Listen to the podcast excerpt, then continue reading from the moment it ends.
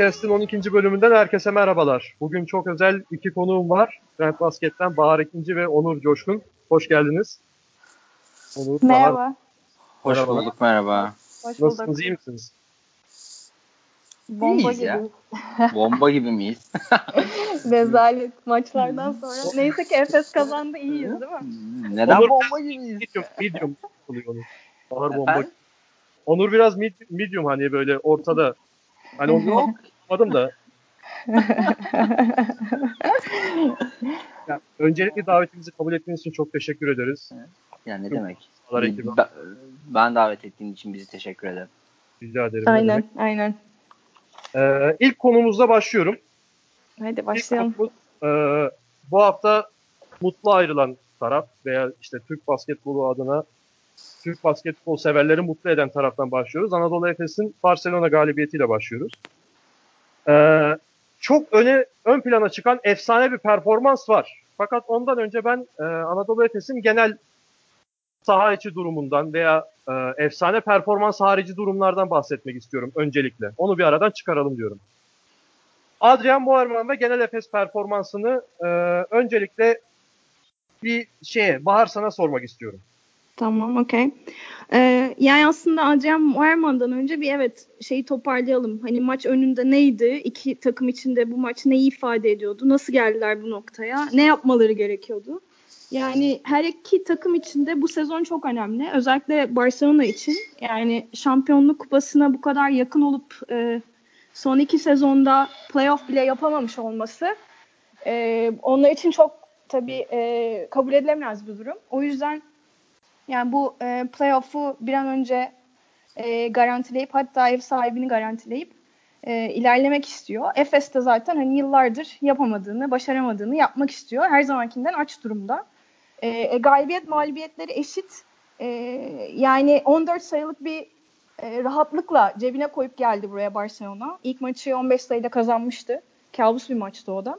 İkinci yarısı kabus bir maçtı. Evet. Ya yani inanılmaz. Hatta yani ikinci yarısını izlememiş olanlar için o skorla uyanmak ki ben öyleydim. Nasıl olsa yendi diye. Ben, ee, ben uyuttum okul var diye sabah ne diyeceğim. ee, ve yani Barcelona e, bu maç öncesine baktığında ligin en formda takımı durumundaydı. Yani 11 maçın 9'unu kazanmışlar. Efes Diğer tarafta 5 maçın 3'ünü kaybetmiş. Ee, bir yandan Barcelona'nın deplasman karnesi kötü. Yani 9'da 6 deplasman yenilgisi var. Ee, yani bu bir artıydı.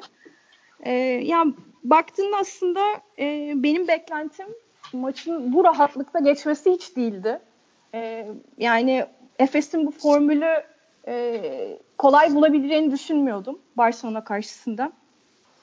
Yani savunma yoğunluğunu bu kadar arttıracağını, hiç hayatında alamadığı kadar çok rebound alacağını, e, yani olma ya, ol, Efes'in olmadığın olduğu şeyi değiştirebileceğini düşünmüyordum aslında. Yani o reboundlardaki zayıflığı, savunmadaki yumuşaklığı. Ama iş öyle olmadı. Ee, acayip başladı maç. Ee, inanılmaz e, Anderson ve Dunstan'la pota altında e, hiç geçit vermedi. Ee, sonrasında da e, şeyi çok iyi bozdu. Barcelona'yı çok iyi bozdu Efes. Sistemini, PES için kurduğu sistemi bayağı ilk dakikalardan bozarak başladı maça. Ve sonrasında geldi. Yani size pas atayım burada. Ee, peki burada da Onur'a şeyi sormak istiyorum. Adrian Muarman'ı sormak istiyorum. 22 sayı 11 rebound 30 verimlilik puanı. Hani e, başka ne bakıyorum olumlu 3 top kaybı yapmış ama o olumsuzlarda 2 top çalmış 2 de asisti var. Adrian, ya şöyle. Genel sezon çok özür dilerim. Ee, Adrian Yo, genel sezon performansı üzerinden bu maçı nasıl değerlendirebilirsin? Ya bir kere şunu söyleyeyim her şeyden önce. Ee, Adrian Muarman benim e, sezon başındaki beklentilerimi fazlasıyla aştı. Yani ben hatta sezon içerisinde e, bizim radyo yayını yapabildiğimiz günlerde e, Adrian Muarman'ın performansının bir süre sonra düşmeye başlayacağını ve hani mevcut fiziksel durumuyla çünkü Barcelona dönemi, Bamir sonrası Darüşşafaka dönemi sakatlığın etkisini, sakatlık sonrası yaşadığı sürecin etkisini hissetmeye başladı ve ağırlaştı. Yani fiziksel olarak ayaklarının yavaşladığı, zaten ayakları çok hızlı bir oyuncu değildi. Ayaklarının yavaşladığı, devrilmelerde daha yavaş bir oyuncuya dönüştüğü, rebound pozisyonlarında daha az e, aksiyon, gerilim ya da nasıl diyeyim e, daha az orayı hareketlendiren bir oyuncuya dönüşmeye başlamıştı. Ama Ergin Ataman'la birlikte bu sezon e, Adrian Muerman e, sakatlık öncesi neyse yani fiziksel olarak sağlıklı Adrian Muerman nasıl bir oyuncuysa onu oynamaya başladı ve bunu sürdürülebilir kıldı. Bu açıdan ben Adrian Muerman'ın performansının Euroleague'de sezonun aslında en değerli 5 performansından biri olduğunu düşünüyorum bugün baktığımda. E, çünkü Anadolu Efes'in Bahar'ın saydığı rebound problemi, şu bu Barcelona maçını bir kenara koyuyorum. O problemlerin bile esasında belirli bir düzeyde kalabilmesini yani reboundlarda evet Efes çok kötüydü bu maça kadar ama alınan o kötü rebound yüzdesinin içerisinde bile Muarman'ın payı çok yüksekti. Yani 30 rebound mı alıyor atıyorum maç başına 7-8'i 6'sı bunda Muarman'ın imzası vardı. Ya böyle olunca o Efes'in kötü olduğu tarafların tarafları bile belirli bir seviyeye çeken bir oyuncuya dönüştü. Bu açıdan ben bayağı değerli olduğunu düşünüyorum performans ve beni yanılttı açıkçası. E, çünkü ben fiziksel durumunun yoğun maç temposuna bir de Ergin Ataman çok oynatıyor. Yani ligde 30 dakika oynatıyor, Euroleague'de 35 dakika oynatıyor. Bir süre sonra fi, fi, fiziksel olarak bunun gitmeyeceğini düşünüyordum ben ama şimdilik gidiyor. Ee, böyle devam eder mi? Ya da playoff'ta üst üste maçlar oynandığı zaman Adrian Moerman bu verimliliği verir mi? Ben hala oraya bir soru işareti koyuyorum. Ama e, şu ana kadarki performansıyla inanılmaz yani. Peki e, şeyi de sormak istiyorum. Anadolu Efes'in bu hani e, tarihine geçecek bir galibiyet. Fakat yine de Hı. bir ufak bir olumsuzluktan bahsedecek olursak. şimdi bir yani çok bilmiyorum ama hani şimdi Shane Larkin gibi bir garip bir şey çıktı ortaya. Fakat dört tane oyuncu çift taneli sayı üretti ve çift taneli sayı üretmeyen de iki oyuncu var. Hani toplamda altı oyuncunun sayısıyla Anadolu Efes bu maçı kazandı. Tabii diğer altı oyuncu sıfır sayı yani ikisi evet. zaten oynamadı. Zaten sürelere baktığında acayip süreler yani e, komik süreler aldılar. Yani o işte ya, zaten e, bu böyle gider yani, mi? Öyle sorayım. Direkt öyle sorayım size. Bu böyle gider mi? Ya şöyle söyleyeyim. Ben ben başlayayım mı? Ha tabii başla, lütfen. Başla Şöyle söyleyeyim. Ya ben maçı izlemedim ama e, ba, ya şunu görüyorum ben anlattıklarınızdan ve işte skor dağılımına bakıyorum, süre dağılımına bakıyorum.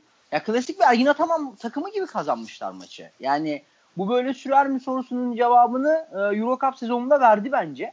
O kalitedeki kadroyla Euro Cup sezonunda bunu sürdürebildiğini gösterdi. Ki şu an sağ avantajını da aldı.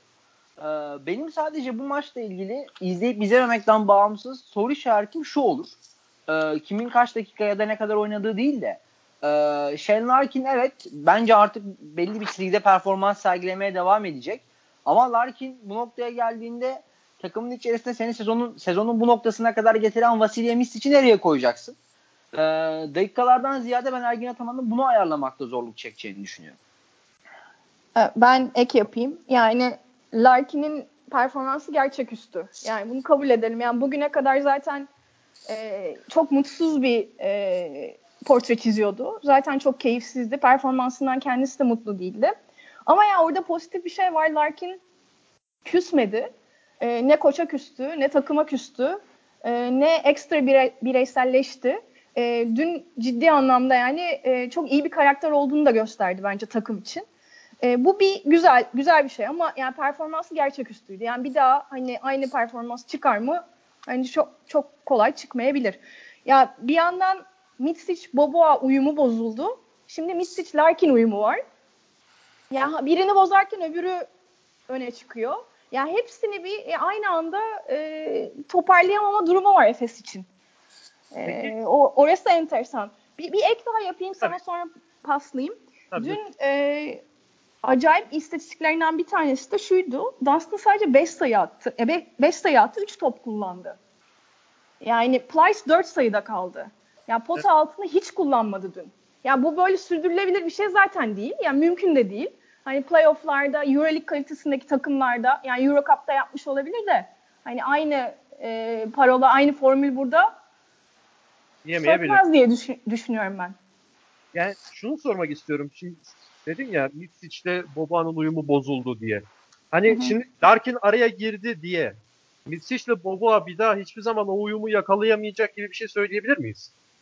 Ee, ya bence söyleyemeyiz. Yani bu hani aslında Boboa bozuldu. Yani birkaç e, birkaç maçtır Boboa kötü. E bunun da, e, rotasyonda aldığı dakikanın da önemi var. Yani 8 dakika oynamış. Boboa 8 dakika oynamıyordu eskiden. Yani şimdi onları iyi ayarlaması gerekiyor. Rotasyonu iyi yapması lazım. Yani ama işte hani Ataman'ın iyi yaptığı bir şey mi bu? Ee, işte soru işareti zaten orada. Yani bunu doğru mu yapıyor? Doğru dağıtabiliyor mu? Ee, sene bo- sezon boyunca bunu yapamadığını gördük. Zaten seneler boyunca gördük. Öyle değil mi? Ergin Ataman, Ergin Ataman rotasyonu iyi yapmadığı zaman kazanıyor zaten. Daha rotasyon... Ya Euro, Euro Cup'ta kazanıyor. Burada kazanacak mı? Ya şöyle söyleyeyim sağ avantajını bir kere bir kere şimdi Ergin Ataman'ın sağ avantajını aldığını kabul ediyoruz değil mi? Yani sağ avantajıyla gidiyor playoff'a. Daha Playoff'ta, değil. ihtimalle. Bence gidiyor. Haftaya Barcelona Fenerbahçe haftaya Barcelona Fenerbahçe'ye gelecek. İki de vereci Evet. almış. Bence aldı Ergin Ataman sağ avantajını ve sağ Ama ka- avantajını alan kalan Ergin maçları Ataman çok zor Onur. Kalan maçları çok zor değil mi? Bilmiyorum bence aldı ya. Peki. Göreceğiz o zaman. Ya ben Bu da- aldığını düşünüyorum sağ avantajını. Okey. Peki yani şöyle Tel Aviv'e gidiyor deplasmana. Tamam.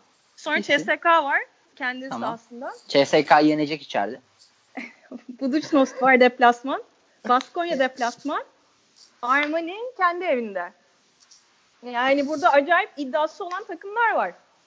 Evet ama Evet. ya Barcelona bir kere şu an bir galibiyet önünde Barcelona. Barcelona haftaya Fenerbahçe'ye gidecek. En kötü ihtimalle bir galibiyet fark kalacak zaten. Ki Barcelona'nın sadece önümüzdeki süreçte Fenerbahçe'ye kaybedeceğini düşünmüyorum. Bir Ama ekstra çok mağlubiyeti rahat bu alacak. arada. Fixtürü çok rahat. Acayip rahat. Olsun. Dep, dep, deplasmanda kırılgan takım ya. Pesic'i ben çok Evet. seviyorum ama Tamam.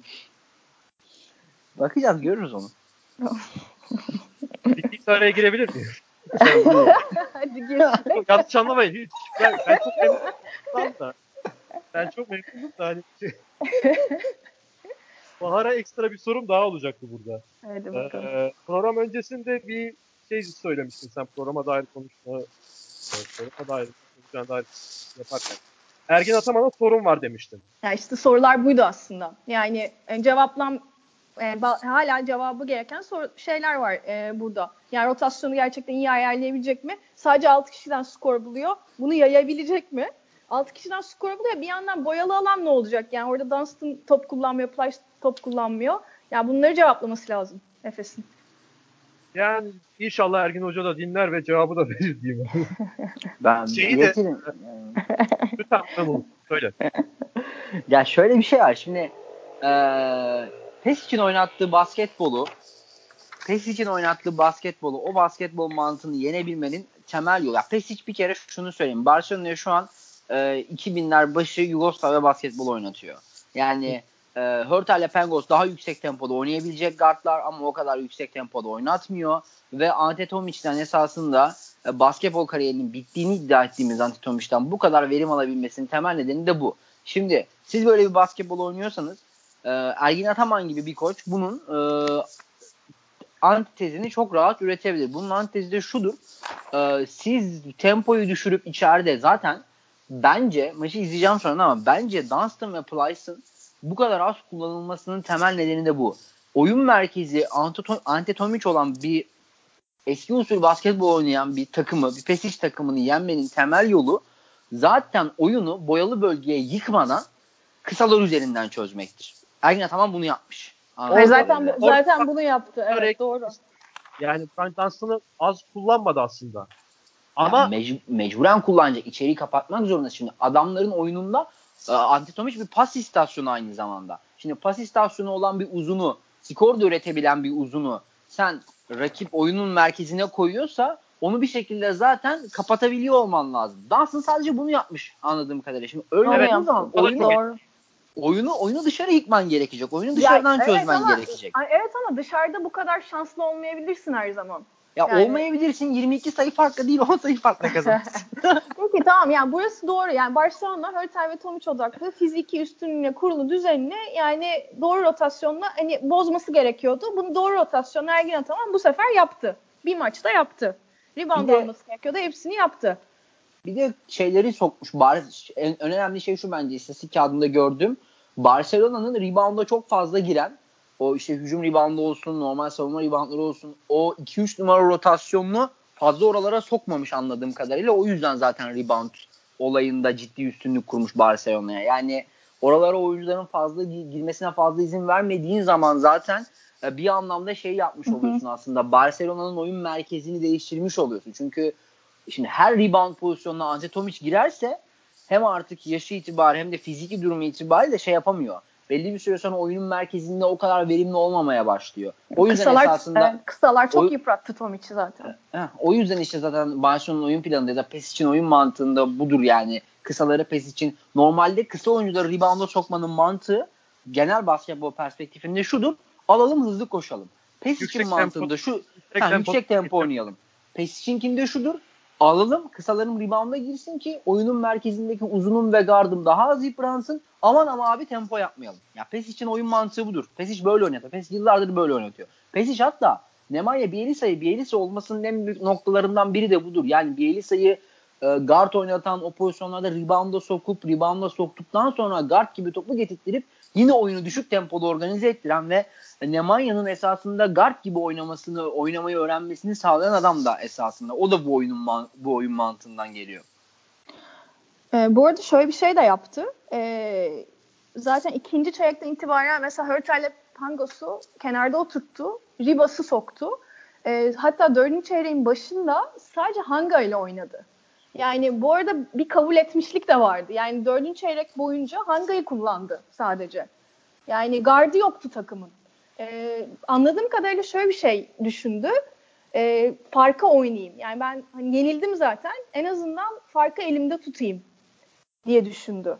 Ee, çok enteresan kararları vardı dün e, PES için. Bir de yani ben burada hani ikinize birden sormak istiyorum. PES için bu kadar kurallarının sabit olması, onu biraz açıkladın ama ne yapacağının hem kağıt üstünde hem parkede belli olması elini çok mu açık ediyor? Yani, yani e, evet. önlem, önlemleri çok mu rahat olmasını sağlıyor? Yani Evet, evet. Bunu evet. bir tek atamam mı? atamam mı yaptı diyorsun. Hayır hayır. PES için, PES için ana PES için ana planı zaten her zaman çok iyidir. Ama Pesic zaten bugün e, bence çok önemli bir koç ama e, daha da önemli bir seviyede kariyeri boyunca mevcut olduğu seviyenin bir üstünde adının anılmamasının temel nedenler, nedenlerinden biri de budur. Yani ana planı çok iyidir. Ana planı işlediği zaman gerçekten istediği her takımla rekabet edebilir. Ama ana planının yanında e, aksiyona, oyunun akışına yardımcı olacak planları e, Pesic'in her zaman şeydi. Ya biraz Pesic şey bir koç. Ya bu eski Yugoslavya kökeninden gelen bence e, Obradovic ve biraz da Vujosevic hariç her koç için bence bunu söyleyebiliriz. Biraz muhafazakar bir koçtur Pesic oyun anlayışı açısından. Bu da o dediğin biraz. doğru elini açık ediyor yani. Ivkovic öyle biraz muhafazakardı. Ivkovic bayağı muhafazakardı ya. Yani hatta kariyerinin de biraz böyle sallantıda hatta kötü geçmesinin sebebi de oydu biraz yani. Şuna örnek vereceğim Onur o peş için e, A planının çok iyi olup B planının konusunda eksik kalması. Hani Xavi, Xavi Pascual de bu ekolden mi geliyor acaba? Abi Xavi Pascual'in A planı da iyi değil yani. Ya bir dönem iyi. yani... çok acımasızsın Onur ya. yani, Xavi, şey, Xavi... Teknik hatırlamaz onu. Hani yani o zaman sıkı takip edenler hatırlıyordur ama 2009 2011 arasında Xavi Pascual özellikle 2010'daki Barcelona'nın Euroleague şampiyonluğuyla beraber hani Obradovic'i de geride bırakınca hani o karşılaştığı turlarda hı hı, hı. Ekosunda geride bırakınca işte Obradovic'in tahtı sallanıyor. İşte yeni kralımız Pascual falan gibi şeyler söyleniyordu yavaş yavaş. Ta ki 2011'deki playoff eşleşmesine kadar. Yani lisede, lise taktiğiyle Obradovic e, Pascual'i yenince ha demek ki bu yok öyle bir şey yokmuş. Nerede şimdi? Evde mi bu arada Pascual? Yani bilmiyorum. Evde değil mi? Buna geleceğim. E, A planı bir dönem iyi işliyordu Pascual'inde. Hani Peşic'e o anlamda benzet. Yani Barcelona ekolü mü böyle bir şey acaba? Ya hayır şöyle bir şey söyleyeyim. O yıllar arasındaki Barcelona kadrosu Barcelona'nın basketbol tarihinde çok az koça nasip olmuştur. Yani o kadro inanılmaz bir kadroydu. O kadroyla oynama şansını elde etmek zaten bence Xavi Pascual'in koçluk kariyerinin ömrünü uzatan en önemli unsurdur. Yani öyle bir kadroyla Xavi Pascual oynama şansı var. Bunu her üst seviyede yer almış birçok koç için hatta bence kariyeri boyunca Pavloso için de söyleyebiliriz. Ama Pavloso her gün üstüne koydu. Her gün üstüne koydu Pavloso. Pavloso gitti Madrid'deki Final Four'da Fenerbahçe Olympiakos üst üste yendi ikisini de. Sonra geçen sene şampiyon oldu. Obradovic'e karşı oynadığı her şeyde belirli aralıklarla üst üste değil sadece belli bir dönem değil e, taktiksel anlamda oyun anlamında üstün geldiği yerler oldu. En yakın örneği bu hafta oynanan maç. Ama hı Pascual'de öyle bir şey yok. Pascual bunu sürdürülebilir kılamadı çünkü Pascual'in çok net konuşacağım bu konuda. O Barcelona şampiyonluğunda elde, o elde edilen Barcelona şampiyonluğunu ben e, Pascual'le yazdığım kadar da oyuncu kadrosuna yazarım. Ki devamında zaten bu sürecin Pascual açısından verimsizlikle sonuçlanmış olması biraz doğruluyor gibi geliyor bana. Ha burada şey de düşünüyorum. Pascual'in son dönem Barcelona kariyerinde sıkıntı yaşamasının nedeni de Juan Carlos Navarro'yu bir şekilde artık emekliliğine yaklaşılmış Juan Carlos Navarro'yu takım içerisinde nereye koyacağını bilememesi oldu. E bu da bir bu da bir koça eksi yazar yani. O yüzden ben e, çok benzediğini düşünmüyorum çünkü Pascual'in ana planına da güvenmiyorum ben yani. Ya peş için A planın iyi olduğu yorumunu Pascual için yapamam diyorsun. Yok ben Pascual'in iyi koç olduğunu düşünmüyorum. O yorum yapmam Pascual için. Anladım. Ee, bu maç için diğer bahsetmediğimiz e, büyük olaya geçiyorum. Shane Larkin'in efsane performansı. Şimdi biraz geriye gideceğim. Hatta bayağı geriye gideceğim. 7 Şubat 1996'ya gidiyoruz. Efes Pilsen'in şampiyon olduğu Koraç Kupası Koraç Kupası şampiyonluğu yürüyüşünde yarı final ilk maçında Team System Bologna'yı ağırlıyor. Karşılaşmayı 102-78 kazanıyor ve Ufuk Sarıca 34 sayıyla Carlton Myers'la girdiği düellodan galip ayrılıyor. Myers'ın sanırsam 24 sayısı var o maçta. Ee, biraz daha ileri alıyorum tarihi. 10 Kasım 1999. Efes Pilsen yine aynı Bologna ama ismi değişik PAF Bologna. Skor 99-63, 36 sayı farklı kazanıyor Efes Pilsen. İbrahim Kutlay 35 sayıyla Gianluca Basile ile girdiği düellodan müthiş bir zaferle ayrılıyor. Ve düne geçiyoruz. 8 Mart 2019. Anadolu Efes Barcelona 92-70. Shane Larkin Yakabilaj için gururuyla oynadı. Yani dün resmen. yani yerlerde süründürdü hakikaten yani bu abartı veya bir şey değil. Ee, Onur izlememiş ya şimdi Onur'a tarif ediyorum şu anda. video, video ama, izledim ya izledim videoyu. Ama bir şey söyleyeceğim. Oriola'ya da aynısını yaptı. Sadece şeye yapmadı. E, Blazic'e yapmadı yani. Yani Or- mevki denk gelsin diyor hani yakabileceği tişörtü verdim. Çok iyi. Ee, şey, Efes'in tarihindeki bu benim hatırladığım diyeyim. Benim aklıma gelen en büyük galibiyetler iç sahadaki. Dün de tabii ki bu üçü içinde saydık. Dün de onlardan birisi. Şimdi ee, şöyle soracağım size. Efes'in ekolünde bu müthiş skorerler olması gerekiyor gibi bir şey çıkarılabilir mi? Hani e, söyledik Ufuk Sarıca dedik, İbrahim Kutlay dedik, Shane Larkin dedik. Ki zamanında yine aklıma geldi böyle bir performans. 2012-13 sezonunun ilk açılış maçı Abdi İpekçi'de son şampiyon Olympiakos'ta Jordan Farmer'ın çok etkili bir performansı Olympiakos'u sağdan siliyordu Efes. Anadolu Efes skorer bir guard olmadan yapamaz mı? Bu soruyu Onur'a soruyorum. Aa, şu an ya şöyle söyleyeyim. Ee, ya hep şu doğru şuna katılıyorum. Ee, kültüründe hep e, bir şekilde e, skorer oyuncuların ya da e, yaratıcı kısaların e, taşımasıyla bir yere götürmesiyle yani ta- takım yapısında liderlik etmesiyle aslında bildiğimiz bir e, kültürü var Efes'in. Yani işte Namoskiler ondan sonra saydığın örnekler skorer anlamında yani hep esasında yapıyı oyun kurucu ya da kısa, e, kısa skorerler üzerinden e, götüren bir kültür var. Ya burada yapamaz demeyeyim. Yani yapamaz yani kısa gardı olmazsa e, skorer oyuncusu olmazsa çok başarılı. Böyle bir şey söylemek istemiyorum ama şöyle bir şey var. E, mevcut şartlar içerisinde ya Ergin Ataman'ın oynattığı takımla ilgili şunu söyleyeyim. Evet yani böyle bir parçası olmazsa elinde Ergin Ataman başarılı olamaz yani. Başarılı bu, olduğu örneklere de bakarsak Galatasaray'da mesela o, Carlos Arroyo var. Onu söyleyeceğim işte. Mesela Galatasaray'da Arroyo ile oynadı. Euro Cup sezonunda üçlü bir ayak kurdu. Yine on, o sezonun taşıyıcılarından biri yine işte e, McCallum vardı, Lazme vardı. Yine öyle bir yapı vardı orada. E, öncesinde yine David Hawkins'li ondan sonra yine öyle bir yapı var. E, sürekli e, kendi oynattığı basketbol içerisinde Ergin Ataman e, hep bir e, skorer kısa arayışı olan, o tarz oyuncuları seven bir koçtur. Mesela bu sene Kronoslav Simon'u takımda tutması nedenlerinden biri de bu bence. O tarz oyuncuları çok sever.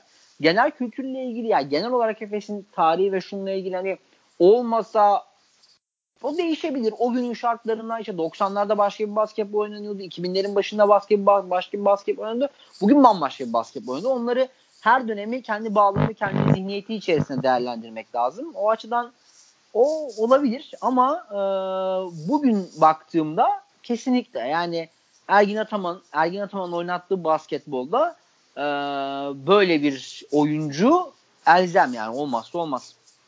Ya aslında şu ben araya gireyim. Yani gel bugün e, Efes'e ya 90'lardaki kültürü aynen devam ettiriyor diyebilir miyiz? Bence diyemeyiz zaten. Yani o, onu bırakalı çok oldu. Ya o kültürü devam ettiremeyeli, o başarıları elde edemeyeli, Final Four'lara ulaş yani playoff'lara dahi kalamadığı bir sürü yıl oldu.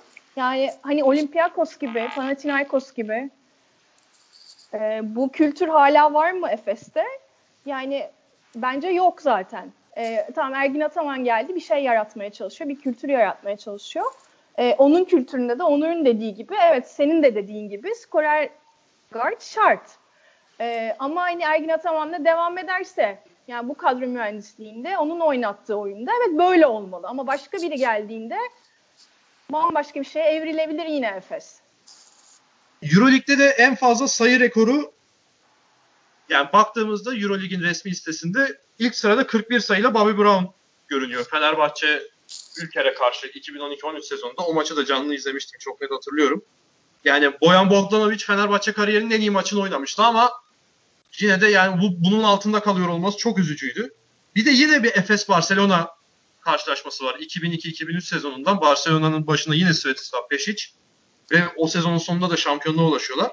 Kaspars Kambala 41 sayıyla pot altında krallık kuruyor ama o maçı Barcelona kazanıyor tabii Abdülhamit Bekçi'de. Ee, en yakın örnek de 37 sayı yani 2014'ten beridir 37 sayı atılmıyor diye bir haber var. Evet doğru. Mesela. O da Andres Nocioni yine Barcelona'ya karşı. Barcelona'nın bu hafta neymiş yani. Sürekli yüksek sayılara denk gelmişler. Hani e, bu hatırladığınız performanslarla ilgili söylemek istediğiniz bir şeyler var mı? Hatırlıyor musunuz veya bu performansları izlediniz mi? E, Bahar sana sorayım. Ya ben Bobby Brown'u unutamam. Oradaydım, yerindeydim. Ee, yaşadığım hayal kırıklığını hala yani Bobby Brown diye biri vardı diye düşündüm. Olur yani. Çok kabus bir performanstı ya. Ben onu hatırlıyorum yani. Yani ee, Boyan Bogdanovic'i gölgede bırakması da çok üzmüştü. Tabii beni. mesela hiç hatırlamıyorum. Sen söyleyince hatırladım yani. Bogdanovic e, aklıma o zaman geldi ama Bobby Brown'u hiç unutmam yani. Onur peki senin söylemek istediğin veya söyleyebileceğin herhangi bir şey var mı bu Ya ba- Bobby Brown, Bobby Brown'u ben de hatırlıyorum tabii. Yani Bobby Brown'u hatırlamayan yoktur. Hatırlamayan Fenerbahçeli yoktur herhalde. Ee, ama yani burada esas esas da bence şu değerli. 2014'ten bu yana bence böyle bir performansın yani Noisioni'nin performansını da hatırlıyorum. Noisioni'den bu yana böyle bir performansın ki mesela hatırlıyorum diyorum ama bu e, dün işte e, şey yazdı bizim ekipten biri yazdığında aa böyle bir şey vardı evet diye hatırladım. Bence bu şey açısından çok kötü. Avrupa basketbolunun hafızası açısından çok kötü. Yani e, oyuncu havuzunun daraldığından, sıkıntılar olduğundan hep bahsediyoruz. Ama Euroleague'de e, 2014'ten bu yana buna benzer böyle bir e, parlak bir performansın olmayışı ki 37 sayıdan bahsediyoruz. 30 sayı üstünden bahsediyoruz. Olmayışı. Ya esasında e, tamam değişen oyun dinamikleri falan da var. Oyunun akışıyla ilgili değişen şeyler de var ama biraz bana şey de şeyin de dolaylı olarak da bir yansıması gibi geliyor.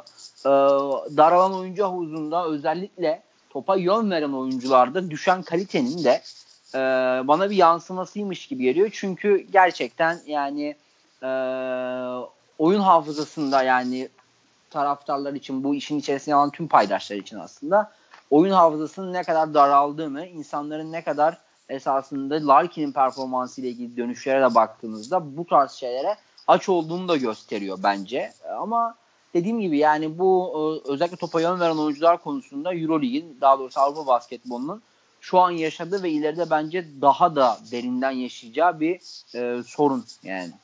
Yani ben, bu Larkin'in performansı çölde vaha diyorsun yani şu an E, için. kes, kesinlikle bence öyle.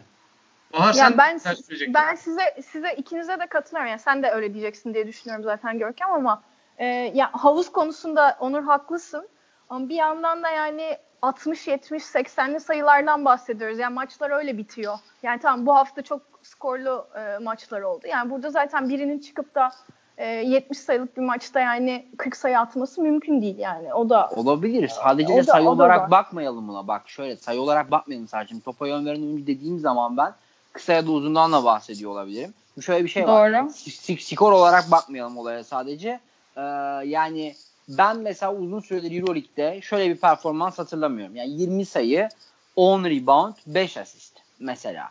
Yani bu tarz performanslar da çok sık tekrar etmiyor. Şimdi ya da ne bileyim 20 sayı 5 rebound 12 asist. 20 Evet, sayı doğru, 6 burada- rebound 13 asist. Bunları yapan bir tek Nick Calates var. O da yapmasa olur yani. Nick Calates'in yaptığının da ben e, çok bir hani Nick Calates'ten başka bunu yapabilen oyuncu yok.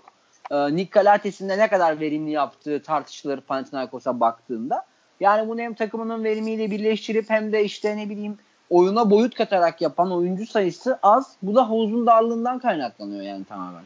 Ekpeyudov böyle performansı gösteriyordu bazen. Evet. Ben Ekpe mesela işte evet güzel örnek mesela Ekpe'ydi o. Ekpe yapıyordu bunu yani. Bu çeşitlilik anlamında söylüyorum ben bunu. Yoksa sadece skor olarak istatistik kategorisinde 4'ten fazla e, sütunu e, 4, 4 sayı 4'ün üstünde bir şeyle doldurabilen oyuncu sayısı o kadar az ki. Yani bu çok kötü bir şey bence. Ya aslında bu konunun başlangıcında da söyledik. Ee, Adrian Moerman da bu maçta aslında öyle bir şey yaptı. Evet. Hani ama dediğin gibi yani sayının sınırlı olduğu gerçeğini değiştirmiyor bu yine de. Yani dünü özel kılan şeylerden bir tanesi sadece 15 şut kullandı Larkin. Yani bu da çok enteresan. 15 şutla yaptı bunu. 30 sayı 37 sayı attı. 43 verimlilik yani bu efsane bir e, maçtı onun için. Hemen 15 şutla bakıyorum sağ içi 15'te 12 atmış sağ içi isabet ve serbest atış kaçırmamış 7'de 7. Evet. Yani bu bayağı muazzam bir performans. NBA süperstarı performansı denilebilir mi yani? Yani denilebilir ya şey NBA seviyesi performans denilebilir evet. Süperstar demeyelim de NBA seviyesi performans denilebilir. Levent bizim şey yazmış onu gördüm. Prime time Kyrie Irving gibi oynadı ya. Hatta şey Brad Stevens'a da şey yapmıştı ya giydirmişti. Larkin'i gönderip Irving'i alırsan böyle işte böyle olur falan. yani eee NBA seviyesi performans denilebilir evet. Ee, diyoruz ve Efes'le ilgili söylemek istediğiniz başka bir şey yoksa Yok. e, Benim yok yani. bu haftanın Türk basketbol adına azin sonuç sonucuna dönüyoruz. Evet yaşasın. Ben ben bu kadar hazin olmasına katılmıyorum. Söyleyeceğim de yani. işte or- oraya da ge- oraya da geleceğim Bahar. Tamam okey. Ee, öncelikle e, Onur sana sormak istiyorum. Şimdi Evet. Fenerbahçe çok ağır bir mağlubiyet aldı. Yani ağır olduğunu söylememiz şey olmaz, yanlış olmaz. Yani Abi, evet. 101-86 skordan ziyade yani e, Yan Veseli'nin Tavares karşısında şey yapması, sinmesi, oyuncuların sertliğe cevap veremiyor olması. Bu maçı saha içi de, saha içinde değerlendirecek olursan nasıl değerlendirirsin? Bir kere her şeyden önce şunu söyleyeyim. Ee, Fenerbahçe'yi yenmenin ya da Fenerbahçe'nin işini zorlaştırmanın 3 tane temel yolu var. Ve Pavloso bunları o kadar iyi biliyor ki Fenerbahçe ile karşılaştığı her maçta ekstra şeyler yaşanmadığı sürece kadrosunun da toplamda daha iyi olmasının da katkısıyla hep bir adım öne geçiyor. Bu üç temel şey nedir? Birincisi Kostas Sulukas'a baskı yaptığın zaman üstündeki baskıyı hissettirdiğin zaman Fenerbahçe'nin herhangi bir şey üretebilme imkanı yok. Yani Kostas Sulukas zaten baskıyı gördüğü anda üretmekten ya da takımı organize etmekten vazgeçip sahanın içerisinde çemberin altında bir o yana bir bu yana dolaşmaya başlıyor. Şimdi böyle olduğu zaman Fenerbahçe'yi düzenden çıkarıyorsun. Fenerbahçe'nin Fenerbahçe düzenden çıkmasının da şöyle bir sıkıntısı var. Bazı takımlar için mesela 2015-2016 Fenerbahçesi için düzenden çıkmak o kadar kötü bir şey değildi. Çünkü Bobby Dixon'lar topu verebiliyordun. Bugün onu da yapamıyorsun. Bogdanovic vardı böyle ya. Evet. Düzen dışına çıktığında bunu yapabilecek ya Dixon şu an o fiziki durumuna değil ve bunu yapabilecek bir oyuncu da yok. Eric Green'e güvenmiyorsun da zaten. Böyle olduğu zaman bir kere Fenerbahçe'yi yavaşlatmak çok kolay. Tahmin edilebilirliğini Fenerbahçe'nin yüzüne vurmak bu tarz durumlarda daha kolay oluyor. İkinci soru işareti Fenerbahçe ile ilgili şu. Fenerbahçe perimetre savunmasında bunu her zaman söylüyorum. Yani bunun hani bu arada benim bu eleştirilerimin hepsi takımla ilgili söylediğim hep bütün eleştiriler ne Euroleague normal sezonu için ne playoff için. Fenerbahçe kim gelirse gelsin 3-0 ya da 3-1 ile çıkacak Final Four'a zaten. Benim hatta benim bu yaptığım eleştiriler ya da takımla ilgili söylediğim şeyler Final Four'un ilk maçında oynayacağı ya da karşılaşacağı rakiple ilgili de değil. Real Madrid'le oynayacağı finalle ilgili söylüyorum ben bunları. Fenerbahçe'nin perimetre savunmasının Real Madrid'in kısalarını durdurabilmesi ekstra bir performans olmadığı sürece zor. Çünkü Fenerbahçe'nin oyununu savunmayla tanımlayan savunma üzerinden kendi oyun aksiyonunu, oyun planını geliştiren bir kısa oyuncusu yok. Sergio Lul, Facundo Campazzo, Fabian Cazor hepsi çembere gidebilen oyuncular. Hepsi pas opsiyonu, pas tehdidi olabilen oyuncular ve hepsi şut atabilen oyuncular. Bu üç tehdit bir araya geldiğinde Fenerbahçe'nin perimetre savunmasında zaten var olan tüm problemler o kadar ayyuka çıkıyor ki, o kadar gün yüzüne çıkıyor ki bunları işleyememek bir süre sonra imkansız hale geliyor. Bu yüzden Fenerbahçe'nin e, ben sezon başında James Nunnally'nin ayrılmasından sonra o noktada perimetre savunmasında daha verimli olabilecek bir oyuncu hamlesi yapmasını çok istiyordum. Yapmayacağını biliyordum ama çok istiyordum bunu yapmasını. Ben bunun sıkıntısının Final Four'da yine yaşanacağını düşünüyorum. Fenerbahçe'yi bozmanın ikinci yolu bu. Perimetrede alanı açarak daha doğrusu alanı köşelere yollayıp ortada kalan bölümü yani 3 saniye koridoruyla 3 sayı çizgisi arasında kalan bölümü daralttığınızda ve oraya kısa oyuncularınızı soktuğunuzda Fenerbahçe'nin buna reaksiyon göstermesi çok zor. Böyle de bir sıkıntısı var. Diğer sıkıntı da şu. Bu sadece Real Madrid ile ilgili olan yani Real Madrid'in kullanabileceği bir sıkıntı bence. Real Madrid maçlarında Yan Veseli'nin psikolojik desteğe ihtiyacı olduğunu düşünüyorum ben. Yani bir oyuncu her seferinde Walter Tavares karşısında bu kadar sinemez. Bu kadar hata yapamaz. Bunu yapma lüksü yok yani. Bir oyuncunun e, yeni 3 yıllık sözleşme imzalamış. Avrupa basketbolunda 3 yıl için bence çok iyi bir para alacak olan yani en, en yüksek parayı alacak 2-3 oyuncudan biri ve takımın merkezindeki oyuncu daha maçın başında e, ben maçı izlerken Yan Veseli'nin su kaynatacağını görebiliyorsam bunu yapmaya hakkı yok bir oyuncunun. Takıma bu şekilde zarar vermeye de hakkı yok. Ben Real Madrid karşılaşmalarında Real Madrid'in bunu çok iyi işlediğini düşünüyorum. Yani Walter Tavares adam Walter Tavares, Anthony Randolph'u yan yana gördüğü zaman eli ayağı titriyor. Ben anlamıyorum bunu. Ayrıca Peki burada araya girecek bir şey sormak tabii, istiyorum. Çok özür dilerim. Tabii, tabii. Ee, Yan Veseli'nin daha önceki maçlarını referans alarak da söylüyorsun sen bu e, Real Madrid karşısındaki senior olmasını. Fakat ya. bu maç Hı. bu maç özelindeki bu maç özelinde sakatlıktan yeni çıkmış olmasına bağlanabilir mi? Ya hayır ya şeyi falan iyi oynadı. Ee, istatistikleri çok iyi olmasa da oyun içerisinde falan şeyde iyiydi. Darüşşafaka maçı, Efes maçı, Euroleague'deki o iki maçları ya, istatistikleri genel sezon istatistiklerinin gerisinde olsa da iki maçı da canlı izledim ben. İki, iki salonda da oradaydım. Yani öyle bir durumu yoktu. Sakatlığın etkisinde olduğunu hissettirebileceğim bir durum yoktu. Bakın Fenerbahçe'nin içeride 65-63 Real Madrid'i yendiği maçta da Fenerbahçe uzunları sadece Yan Veseli değil. Fenerbahçe uzunları yine Walter Tavares ve Anthony Randolph'un varlığından rahatsız oldu. Walter Tavares'in özellikle Tavares'in varlığından rahatsız olduklarını çok net bir şekilde hissedebiliyorsun. CSK Moskova nasıl yani nasıl buna çözüm üretiyor Real Madrid'de? Kısalarını çembere götürerek buna çözüm üretiyor. Çünkü Walter Tavares hareketli gelen kısaya karşı çemberi iyi savunabilen bir oyuncu değil. Ayaklarını kolay kontrol edebilen ve o çevre algısı yüksek bir oyuncu değil. Bunu iyi yapıyor CSK Moskova. Çünkü çembere gidebilen kısaları var. Kısasından ziyade elinde Will Clyburn var, Corey Higgins var, Dekola var. Bunlar çembere giderek burada çözüm üretebiliyorlar. Keza zaman zaman Rodriguez. Fenerbahçe'de bunu yapan kimse olmadığı için Walter Tavares içeride öyle bir tehdide dönüşüyor ki yani bir süre sonra gerçekten uzun oyuncu uzun oyuncunun psikolojisi için de zor. Ama bu Yan Veseli bir süre sonra gerçekleşmiyor. Sıkıntı orada. Daha maçın başında hava atışı yapılıyor Yan Veseli tamam. Walter Tavares'in sıkıntı yaşayacağını maçın birinci dakikasında hissediyorsun. Bunu yapmaya hakkı yok bence. Ve ben yine şöyle bir şey düşünüyorum. Büyük, e, Fenerbahçe'nin kaybettiği maç özelinde e, Nikola Melli e, istatistik kağıdını ürettiklerinin dışında şunu net bir şekilde söyleyebilirim. E, Fenerbahçe'deki iki yılı artı Borussia Bamberg'deki son yılı en kötü savunma performansını sergilemiş olabilir. Yani Anthony Randolph mahvetti. Evet. evet. Ben de aynı yani. fikirdeyim. Yani kağıt üstüne baksan kendi verimliliği o kadar kötü değil ama yani izlediğin zaman Randolph'u yani Randolph mahvetti onu ya. Yani mahvetti yani.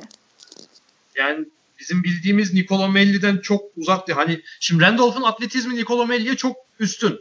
Onu kabul edebiliriz. Fakat Nicolo Melli'nin de Randolph'un üstün olduğu tarafları var. Oyun zekası gibi ama bu üstün olduğu tarafları hiç ön plana çıkaramıyor Nicolo Melli yani. Randolph'un karşısında diyeyim özellikle. Ama şöyle bir şey ama şöyle bakalım. Şimdi sadece Melli'nin problemi değildi dünkü maç. Yani Hı. dün değil ondan önceki maç. Yani takım zaten e, ne adam gibi savunmada yer tutabildi ne kendi adamını doğru bulabildiler. Geçiş hücumunda doğru adamla kimse kalamadı. Yardım savunmasında zaten kimse zamanında dönemedi. E, switchlerde yine aynı şekilde zamanlamayı hata, yani hatalı yaptılar. E, sadece Melli değildi ama orada problem yani. Yani Randolph ya boş kaldı. Randolph'un ya üstünde Slukas kaldı. Ya da Melli yetişemedi işte yani. Hani e, bir sürü problemi vardı. Yani sadece Melli değildi. Kalinic de çok büyük hatalar yaptı. E, zaten savunma sertliği Kalinic'ten başlıyordu. O da olmadı. E, senin bu arada Veseli e, şeyine yorumuna şöyle e, başka bir şey söyleyeyim. Veseli'nin eline hiç top değmedi. 2, 3, 4, 4. çeyrek. İlk çeyrek hariç kimse Veseli'ye pas bile indiremedi zaten bu arada. Yani Veseli oynamadı okey hani e, pıstı ama zaten potaya bakacak durumu bile yoktu yani. Şey... Çünkü Lucas, Green ve Dixon yani dolanıp durdular topla. Başka hiçbir şey yapmadılar. Guduric'i de oynatmadı Obradovic. E, potaya gitsin diye. Yani orada ya ben şeyi anlamadım. Randolph'un köşelerden iyi atış yaptığını hepimiz biliyoruz. Yani zaten at shooting chartına bak. Baseline'dan kaçırmıyor yani neredeyse. %50-60'la oynuyor. Randolph bu kadar e, çözememiş olmak, bu kadar ona yetişememek, için çare bulamaması, daha önce yani bilmiyorum bunun provasını mı yapmadılar hiç? Yani aslında başa şu, şu soruyu sorayım. Yani Fenerbahçe bu maça konsantrasyonsuz mu çıktı? Yani Final Four şey e, ev avantajını cebine koyduğu için, Real aç olduğu için, hala bir hedefe olduğu için mi bunlar oldu? Yani biraz Onlar, aslında dönüp buna bakmak lazım. O, o dediğine biraz sonra o dediğine biraz sonra geleceğiz Bahar. Ben şeyi de sormak istiyorum. Ee, Sergio Yuy'un performansını da Onur'a sormak istiyorum. Sergio Şimdi, benim Euroleague'de en sevdiğim oyuncudur. Sergio Llull müthiş oyuncudur. Sergio Llull'ün sakatlıktan sonra bu şekilde dönmesi ya Fenerbahçe maça Pavlos'a dedi zaten. Llull'ü bugün geri kazandık dedi maçtan sonra. Özgüveni yerine geldi dedi. Ama e, ya Llull'e gelmeden önce çok kısa araya şunu koy, söyleyeceğim. Hı hı. Şimdi e, maçı izliyorum. maçı izlerken e, maçı anlatsan ikili şey dedi. E, Fenerbahçe işte Real Madrid'e karşı Real Madrid'in temposuyla oynuyor. Real Madrid'in temposuyla hücum ediyor Fenerbahçe işte. Öyle bir girdin ki lafa isim vermeden bir de. Hani... E, öyle söylediler. Şimdi şunu evet. söyleyeceğim. Yani Real Madrid'e karşı Real Madrid'in temposuyla hücum etmek hı hı. bu Fenerbahçe takımının zaten sürdürülebilir kalabileceği bir şey değil. Ve bu sevinilecek bir şey değil. Ben bunu izlediğimde benim hissiyatım birebir şu oldu. 2014-2015 Final Four'u hatırlayın. Fenerbahçe'nin Real evet. Madrid'den fark yediği maçı. İlk, ilk Fenerbahçe ilk... daha iyi oynadı. Yine böyle oynadı. Fenerbahçe ilk çeyreği bir sayı önde bitirmişti hatta. Evet. Fenerbahçe Real Madrid temposuna çıkıp oynadı ve devamında ortalık çok karıştı. Çok kötü şeyler oldu. Şimdi Hı-hı. dün de çok farklı maçlar ama Real Madrid'in temposuna çıkıp Real Madrid'in temposunda oynamaya çalıştığınız zaman sizin elinizdeki ana yaratıcınız Kostas Sulukas'la siz bunu tüm maç sürdüremezsiniz. Bir yerde sizin Real Madrid'i yakalayıp geçeceği ve bunu ya Real Madrid fark 7 falan 7 falan da bir ara ve Real Madrid o kadar çabuk kapattı ki bu fark. Yani iki hücumda çat çat hiçbir şey üretemedi Fenerbahçe. Bitti eridi zaten fark. Şimdi bu tempoyu Real Madrid daha iyi oynuyor. Ya o temponun yukarı çıkmasına, Fenerbahçe'nin öyle oynuyor olmasına sevinmek ya da bunun Fenerbahçe'nin işine yarayacağını düşünmek bence büyük hata. Ya çünkü bu şekilde tüm maç bunu sürdüremeyeceksin ve senin kendi planına dönmeye ihtiyacın var. Ha, kendi Niye öyle başladılar o zaman? Yani neden yani? Bu zaten çok belli bir şeyse neden böyle başlamış olabilirler? Ya bence bunu e, şöyle düşünüyorum ben. Maçın başında uygulayıp Real Madrid'i şaşırtmak ve sonra kendi temposuna dönüp Real Madrid tamamen oyundan soğutarak, oyundan uzaklaştırarak sonuca gitmeye çalıştı. Ya bunu bence Real Madrid'i şaşırtmak için kullandı ilk başta ama yani e, Yan Veseli başta olmak üzere bazı oyuncular tamamen bırakınca olayı herhangi bir şey devam ettirmek de mümkün olmadı. Ha, bırakmasaydı yine Real Madrid bence olayın içinde olurdu ve yine kazanırdı.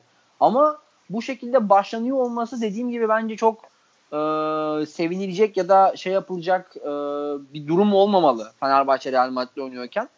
Ya şunu da söyleyeyim. Sergio Lul'ü pasladı. Sergio Lul üzerinden geldik buraya. Lul e, Onunla ilgili ben bir şey söylemek istiyorum abi. Benzetmemi hatırlatıp sana tekrar oradan dönmek istiyorum. Tabii. Tabii, ee, tabii. Şimdi ben Real Madrid'i şimdi yaklaşık 15 dakikadır konuşuyoruz. Temposundan işte köşelere şutörleri yani köşedeki şutörlerin yüksek yüzdesinden veya işte falan filan bir sürü şey söylüyoruz. Ben Real Madrid'i Eurolig'in Golden State Warriors olarak görüyorum. Bilmiyorum aynı fikirde misiniz? Bu bağlamda düşünecek olursak da Sergio Llull'ün de yeri tam olarak Stephen Curry ile aynı yer nokta atışı oluyor bence. Şöyle ki Kaan Kural bu örneği çok verir.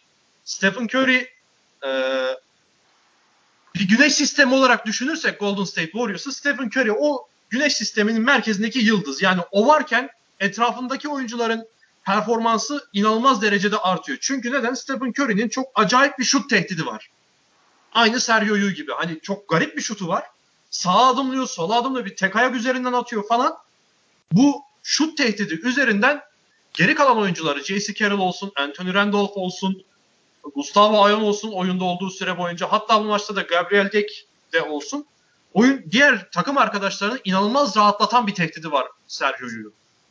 Bu yani bu sezon onu pek fazla görememiştik ta ki bu maça kadar. Sen benimle bu konuda aynı fikirde misin Onur yoksa hani daha farklı mı düşünüyorsun Sergio ile ilgili ve Sergio'yu sevginden de biraz bahseder misin ya.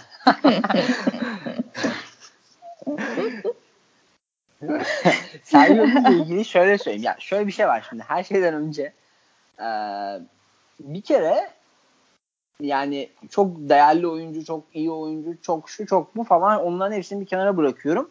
Real Madrid kültürü içerisinde çok özel oyuncu. Yani Real Madrid kültürünün bir parçası Sergio Holil. Yani bireysel performansından şundan bundan bağımsız olarak Real Madrid kültürünün bir parçası. 3 artı 1 çıkardığı üçlüyü atması zaten ve taraftarın Lül başladıktan sonra galeyana geliyor olması bu kültürün o günkü maçtaki yansımasıydı zaten.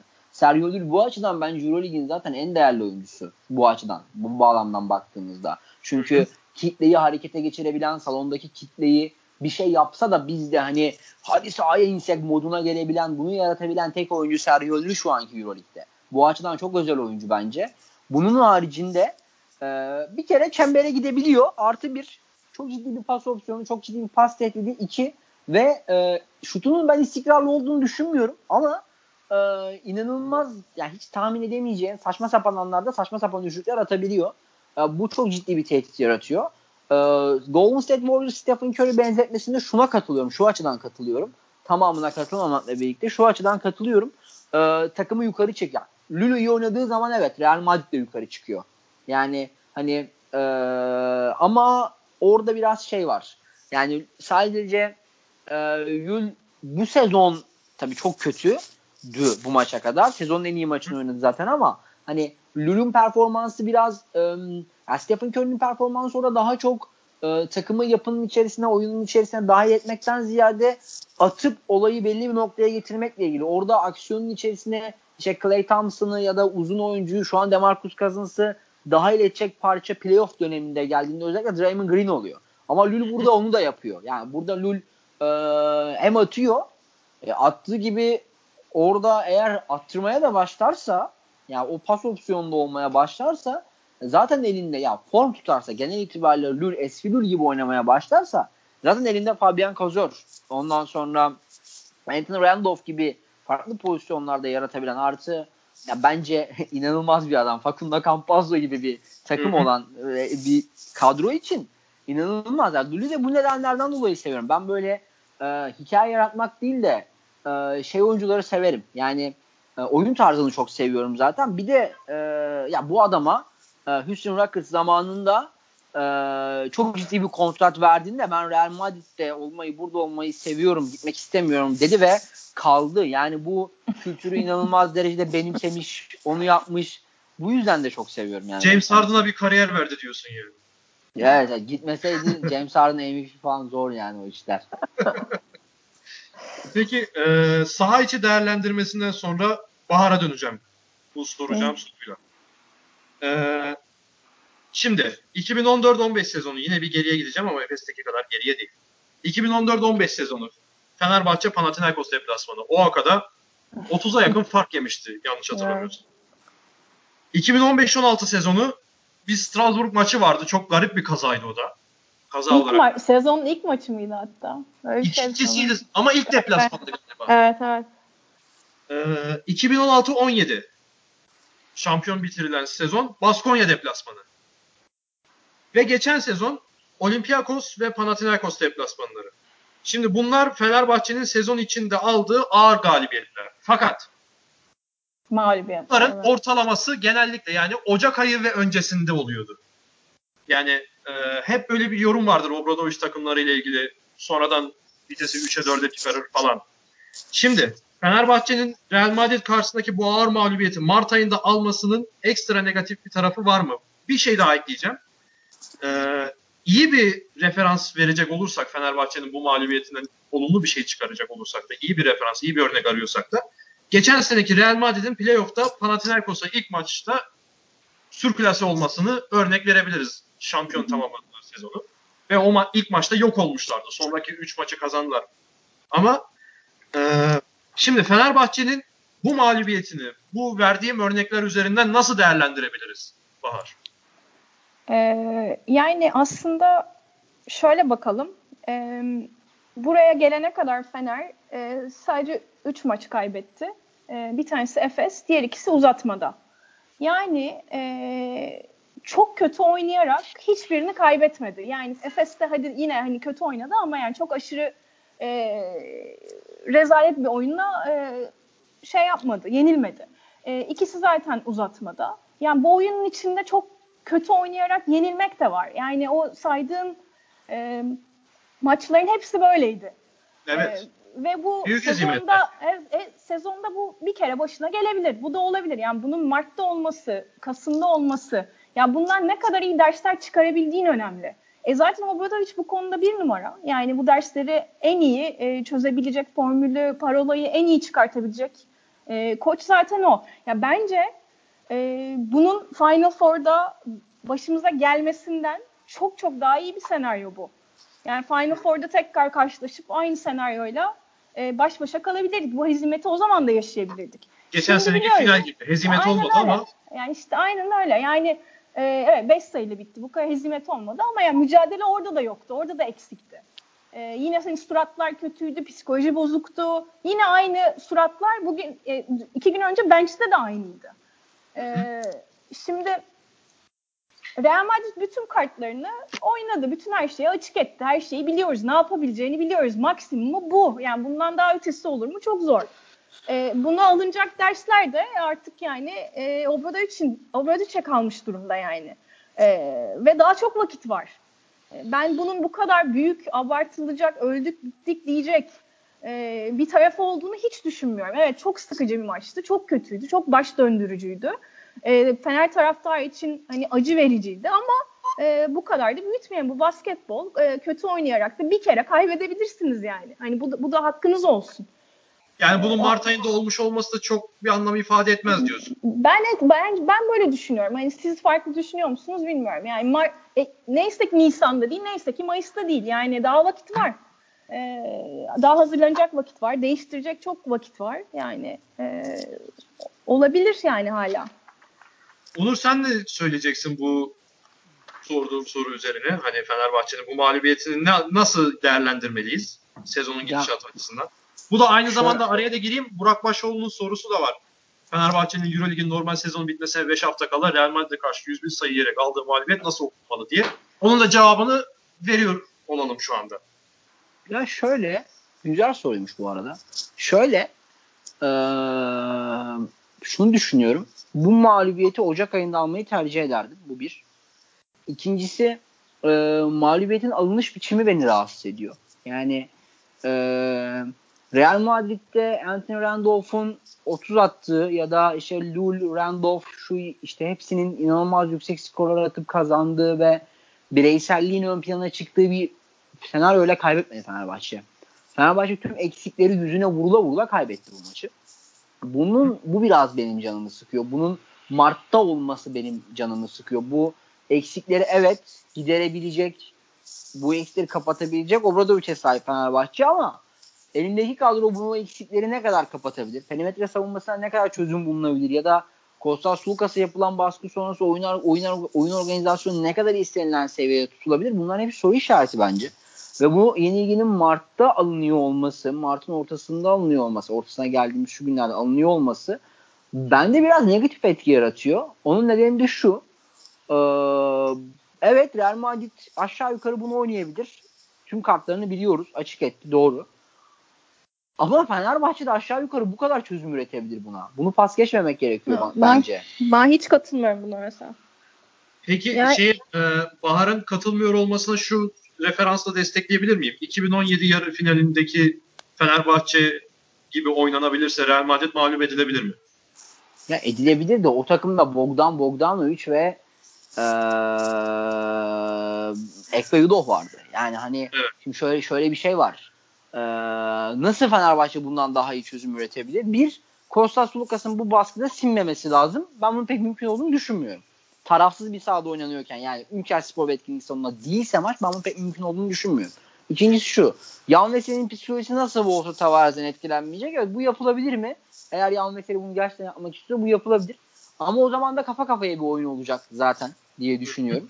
O yüzden e, biraz bana e, alınış biçimi açısından ve Fenerbahçe'nin üretebileceği çözümlerin de ya Fenerbahçe e, hücumdaki op, savunmadaki opsiyonları daha derin ve çeşitli ama hücumdaki opsiyonları daha sınırlı ve tahmin edilebilir bir takım. Çünkü Kostas Sulukas oynuyor Fenerbahçe. Bu çok basit ya. Bu böyle olur. Sulukas'la senin gardın böyle olur yani. Ama şunu yapmak lazım. Şu açıdan bakmak lazım. Ee, Fenerbahçe bunu nasıl çeşitlendirebilir? Nasıl opsiyon yaratabilir sorusuna verebileceğim en temiz yanıt, en net yanıt şu. Bunu nasıl dönüştürebilir? Bu nasıl bu maçtan nasıl bir ders alınabilir? Nasıl bir ders çıkarılabilir? Şöyle Nikola Melli'yi farklı kullanmak zorunda Fenerbahçe. Eğer Nikola Melli'yi yüz dönük kullanıp Nikola Melli'yi Bamberg'deki son sezondaki gibi bir pas opsiyonu yaratıp oyun akışını Nikola Melli'nin üzerinden düzenlemeyi tercih edip Kostas Sulukas'la hazır baskıdan bezmişken ve top kullanamıyorken oyunun merkezini Sulukas Veseli'den biraz daha Melli'nin yaratacağı aksiyonlara kaydırırsanız bunu yaparsanız Fenerbahçe Real Madrid karşısında daha üretken bir takım olabilir. Böylelikle Anthony Randolph'u dışarıdan, içeriden biraz daha dışarı çıkarmış olursunuz. Anthony Randolph savunmada Melli ile daha fazla uğraşmak durumunda kalacağı için biraz daha fazla yıpranır ve yandaki ya yani diğer unsurları Datomes'i, Kalinic'i, Guduric'i e, hatta yani e,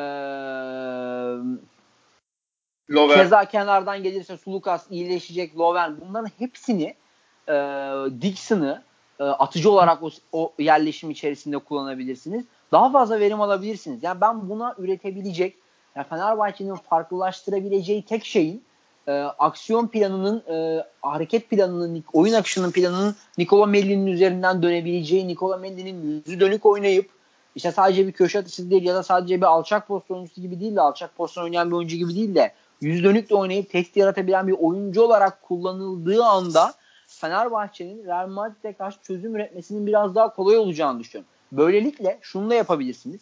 Şimdi Kostas Lukas'a yapılan baskı, oyun organizasyonunun bozulması Veseli'ye şu noktada biraz haksızlık etmek istemiyorum. Sulukas'ta bu kadar baskı varken Veseli'nin devreye girmesi de kolay değil. Bu da Voltu Tavares karşısındaki psikolojisiyle birleşince felaket bir şey çıkıyor ortaya.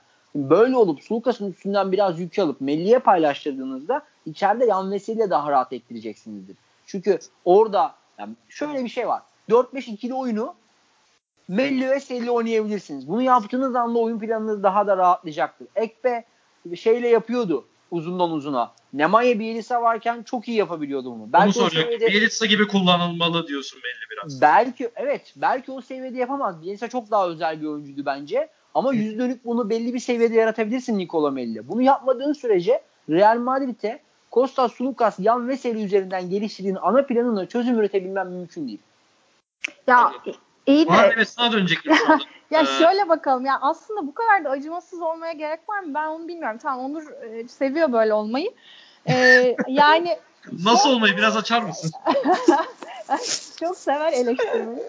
Yani son 4 maçlarına bakalım. 5 sayı ve altında bitti iki takım arasında tamam mı? Yani 2 2 de 2. Yani 2 galibiyet, 2 mağlubiyet. Ya bu maçı bu maçı e, şeyine koyup yani kalbine koyup bu kadar da hani bu maç üzerinden bence bu kadar acımasız yorum yapmak da çok doğru değil. Yani katılmadığım nokta aslında o. Yani Fenerbahçe Real'e ben yani. öyle düşünüyorum. Yani Real'e hiçbir zaman e, çözüm üretemiyor. İşte Real'e karşı gelemiyor. Yani şimdi yetenek olarak CSK ve Real'den kötü olduğumuz doğru. Yani bir bir baktığımız zaman yani gerçekten çok yetenekli adamlar var her iki takımda da. Yani biz bizim alameti farkımız o değil zaten. Yani biz e, çok yetenekli, çok e, herkesin e, içeriye daldığı bir oyun oynamıyoruz.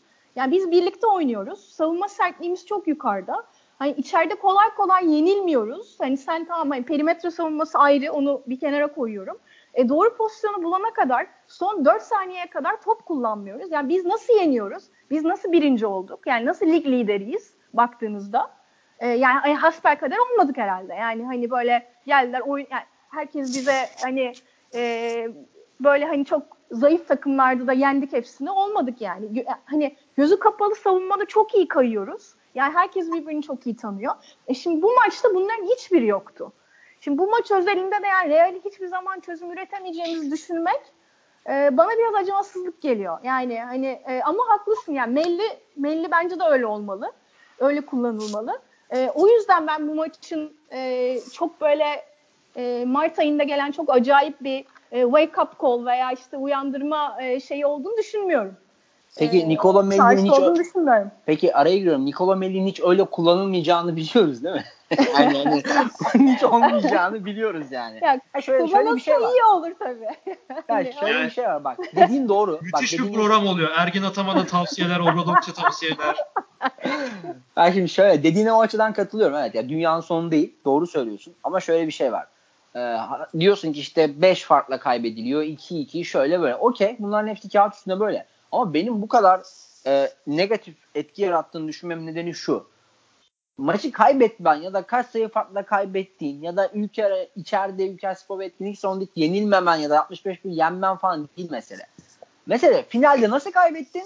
İki gün önce Perşembe günü nasıl kaybettin? Benim için mesele o. Finalde, ha, finalde kötü. değiliz. Bak finalde değiliz. Ev sahibi avantajımız elimizde. Psikolojik olarak acayip rahatız. Hedefimiz yani e, Real'e karşılık olarak daha da hani şey e, az. Yani şu anda gittiğimiz psikoloji bu. Laverne yok. E, yani sen Madrid'e vardığında bu maç yani olsa da olur olmasa da olur. Tabii ki de olur. Daha az motiveydik diyorsun kültüründe, yani. Kültüründe bu olmasa bile e, basketbolcunun kafasında arkasında bir yerlerde vardır bu. Yani ol, olmuştur da ve uyandı ondan. Yani bunun uyanmış olması da iyi. Yani daha önünde okay. maçlar var. Ev sahibi avantajın olsa bile yani birinciliği kaybedebilirsin. E, bu mesajı da aldı Fener. Yani o suratlar oydu. Yani bence bence kamera döndüğünde hepsinin suratından ben onu anladım. Yani evet hani ki benim kendime gelmem gerekiyor. Yani çünkü hepsinin birden çok kötü olduğu bir versiyon bir daha playoff'ta veya Final Four'da karşılaşmayız diye umuyorum. Yani benim şeyim bu. Fikrim bu. Ben de öyle umuyorum ama bakalım. Ben de öyle umuyorum. Ee, Fenerbahçe ile ilgili söylenecek başka bir şey yoksa e, ödüllü sorumuza geçiyorum. Yoksa herhangi bir başka söyleyeceğiniz bir şey. Yok. Ee, ödüllü sorumuza Yok. soruyorum şu anda. Ödül de yani ödülü kazanan da haftaya açıklanacak. Bu kaydın paylaşıldığı tweetin altına mention olarak yazabilirsiniz cevapları. Dinleyicilerimizden bunu rica edelim. Sorumuz şu. Euroleague'de şampiyonun Final Four'la belirlenmeye başlandığı 1987-88 sezonundan itibaren şampiyon olmayan takımdan seçilen ilk Final Four MVP'si kimdir? Ha. Tekrar soruyorum. Euroleague'de şampiyonun Final Four'la belirlenmeye başlandığı 1987-88 sezonundan itibaren şampiyon olmayan takımdan seçilen ilk Final Four MVP'si kimdir? Cevaplarınızı kaydın paylaşıldığı Twitter altına mention olarak yazabilirsiniz. Haftaya da sürpriz ödülümüzle beraber kazanan dinleyicimiz de açıklanacaktır diyelim. Ve bize sorulan sorulara geçiyorum. Ee, Burak Başoğlu'nun sorusunu cevapladık. Bu Fenerbahçe konusunun içinde. Oğuzhan Turan'ın bir sorusu var. Ee, diyor ki Oğuzhan Turan, kendisi de e, bazı sahalardan arkadaşımız. Bayern'in Makabi mağlubiyetinin ardından ve girecekleri zorlu takvimi düşününce playoff ihtimali ne kadardır? Yok. Yok. ne, ne yazık ki yok yani. Ben çok ben çok istiyorum playoff yapmalarını ama yok yani. Yani bu Dejan Radon için bahtsızlığı nedir abi ya? Yani. Adam elindeki kadrodan hep alabileceğinin üstünde şey alıyor. Yani verim alıyor bence yani. Ama yani bir türlü playoff'u hep işi zora giriyor yani anlatabildim mi? Ne düşünüyorsunuz ya? Ben çok seviyorum Bayern'in oynadığı basketbolu. Radon için de çok iyi bir koç olduğunu düşünüyorum ve playoff yapamayacaklar bunun için üzülüyorum yani bu kadar. Ya. Bahar sen ne diyeceksin? Ya ben de yani bu sezon kimden çok fazla keyif alıyorsun diye sorsan yani Bayern'i izlemek yani o, o, o kadar keyifli ki. Ee, yani onları izleyemeyecek olmak playoff'ta beni de çok üzüyor. Yani hatta Onur'la e, iddiaya girmiştik yapar yapamaz diye. E, Bayern için ben yapabileceğini düşünüyordum. Son maçla bütün ümitlerim suya düştü yani. çok mutsuzum bu konuda. Onur kadar net misin sen de? Yapamaz bence de artık. Yani soruya noktayı koymadan yok diye çat yapıştırır mısın? ya o umudum yapması ama yani yapamaz ya. İstatistiki olarak da yapamaz. Yani zannetmiyorum. Bir soru daha var. Ee, Larkin'in son bir aydaki takım içi büyüyen rolünü gördükçe daha öncesinde arka planda kalmış olmasının sorumlusu Ergin Ataman mı yoksa kendisi mi? Ya inanamıyorum bu soruya. Niye? Cevapla bakalım. Onur bugün formunda ya. o, o her zaman. Ben hep böyleyim ya. Yoksa normal hali miydi? Hali normal normal bu. evet. Bahar, tamam. bunu, Bahar mı cevaplasın ben mi cevaplayayım? Ya sen yani, sen cevapla ya. Ağır girdiğin için sen gir lütfen başta. ya bence e, şöyle e, bir kere her şeyden önce sezon başından beri hazırlık kampları şu bu like imza attığı günden bu yana özellikle sezon başı çalışmalarında hep esasında Ergin Ataman'ın kafasındaki planlı da Ergin Ataman'ın kendi açıklaması var zaten. Larkin yapmak istiyorduk da olmadan Mistic'le oynuyoruz diyor. Yani hani e, bu noktada olduğu için şunu düşünüyorum ben e, Larkin'le ilgili. Sanki e, ikisi de ya şöyle e, orta yolculuk yapmıyorum bu arada. Ben asla orta yolculuk yapmam. Şöyle söyleyeyim. E, Biliyoruz ya. Sezon başında e, Ergin Ataman e, Larkin'den o istediği şeyi göremeyince ve belli bir noktada e, denediği ilk başta çok az denediğini düşünebiliriz. Zaten o noktada eleştireceğim. E, göremeyince kazanmak zorundasın. Kazanmak zorunda olduğu için çözüm üretmek zorundaydı ve Vasilya Mistic'e bunu vermek durumunda kaldı. Vasilya Mistic altından inanılmaz bir şekilde kalktı o ayrı mesele. Burada e, son dönemde artık yani yavaş yavaş Larkin Olympiakos maçını da çok iyi oynadı. E, yavaş yavaş ritim buluyor olması e, bir ilk planda ilk sezon başında geri planda kalıyor olmasının nedeni bence Larkin'in adaptasyon sürecini çok yavaş atlatıyor olması. Bu arada e, Larkin sezon başında bir arkadaşımızın bizden Larkin'le yaptığı röportajı vardı. Hatta dün galibiyetin üstüne falan yayınladık onu. E, performansın üstüne şöyle bir şey diyor Larkin röportajda. Çok ciddi derecede obsesif bir insan. Yani hani e, ciddi böyle... Larkin mi obsesif? Evet evet ciddi e, obsesif kompüsyon bozukluğu olan bir yer. Çeşitli şeyleri fazla derecede kafasına takabilen hatta nesnelerin yerleriyle ilgili çeşitli takıntıları, obsesiflikleri olan bir insan Larkin. E, bu tarz insanlar da zaten adaptasyon sürecini atlatmak çok kolay değildir. Yani adaptasyon süreci bu tarz insanlarda hep belli bir yere uyum. Sadece spor, basketbol açısından düşünmeyelim bunu. Belli bir yere uyum, belli bir yeri kabul etme ve belli bir yerle kendini bağdaştırma normal insanlardan daha uzun sürer. Çünkü bunlar e, daha biraz daha böyle kapalı insanlardır. E, içe, içe dönük insanlardır, bireylerdir. Böyle olduğu için biraz Larkin de, Larkin'in karakterinden kaynaklanıyor.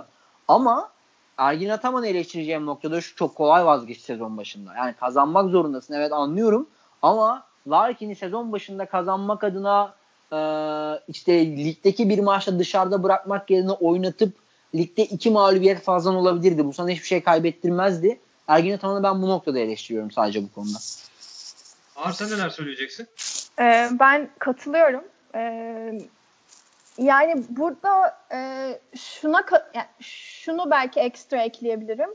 E, Ergin Ataman'ı zaman zaman e, mentorluk ve koçluk e, noktalarında e, kötü olduğunu düşünüyorum. Kötü demeyeyim ama yani zayıf kaldığını düşünüyorum.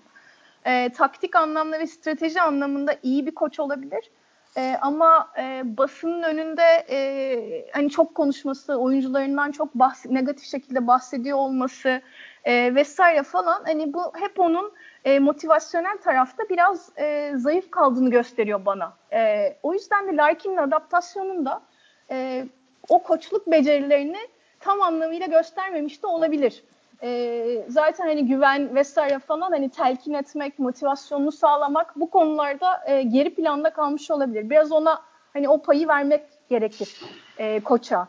E, ama e, Larkin de e, neyse ki yani son 1, 2, 3, 4 maçta geri geldi. Süper yani performansı.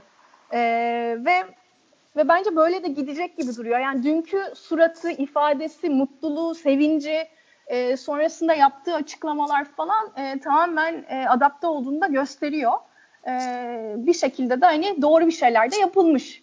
E, yani e, benim diyeceğim bu. Evet. Ee, sorularımızı da burada bitiriyoruz ve son olarak son değineceğimiz konu süreyi de biraz şey yaptık e, biraz uzadı güzel muhabbet oldu ama e, son konumuz doğum günü çocuğu demeyelim de doğum günü insanına gelsin. Bugün Celiko Obradovic'in doğum günü. İyi ki doğdu diyoruz ve ondan biraz bahsetmek istiyorum.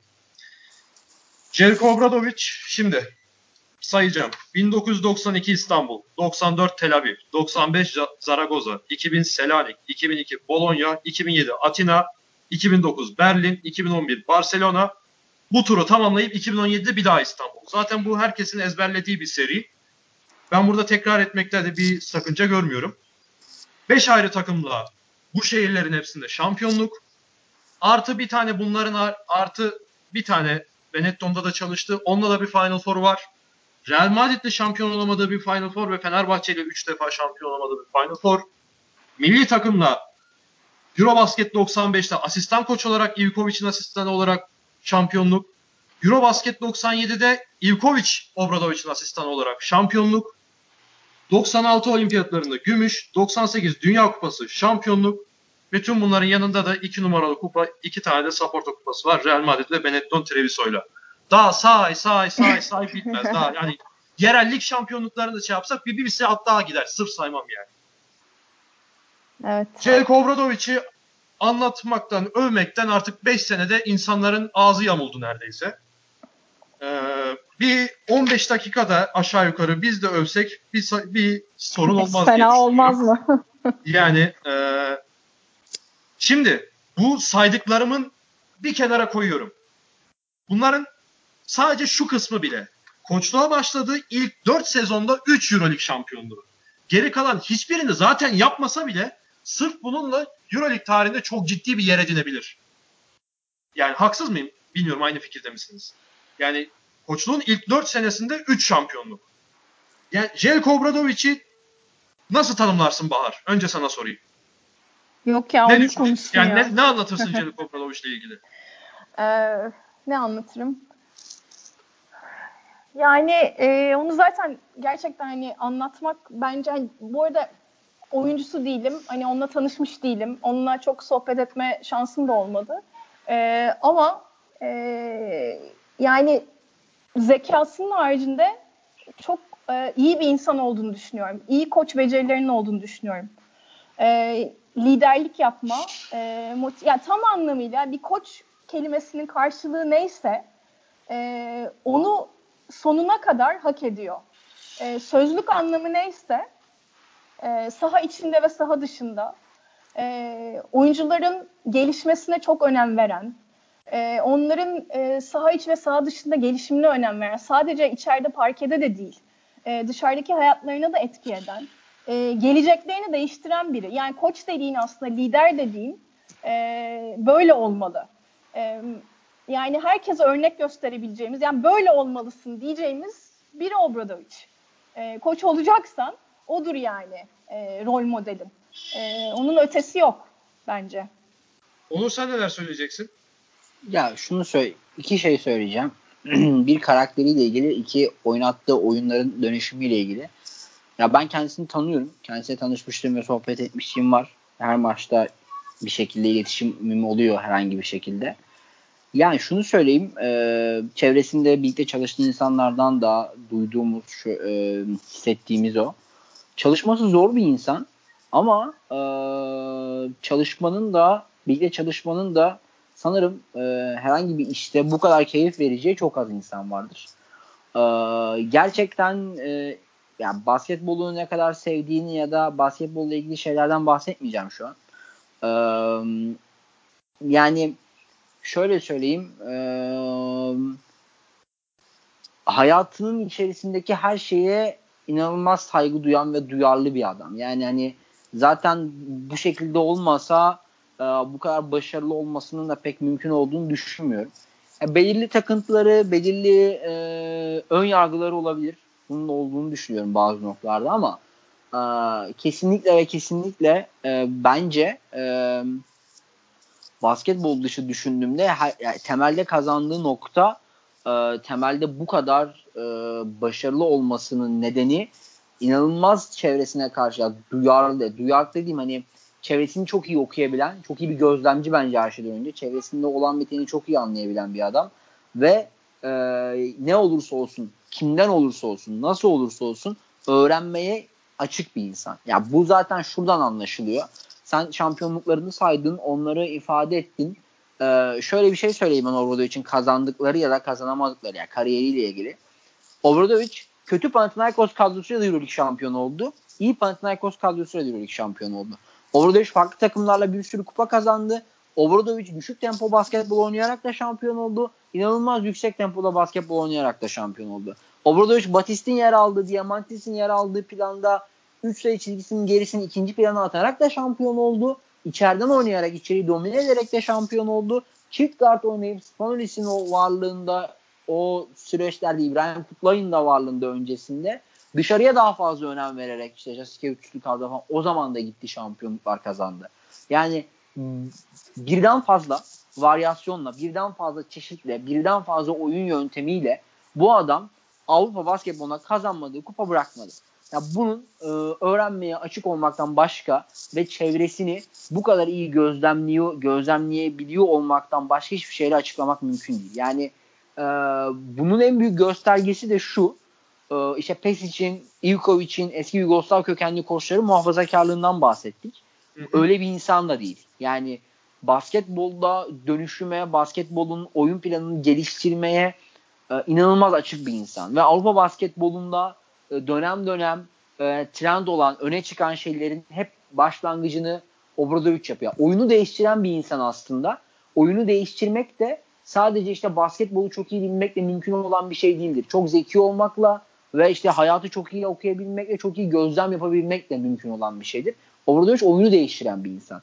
Burada Real Madrid playoff serisinde Kalinic'i 5 numara oynattı.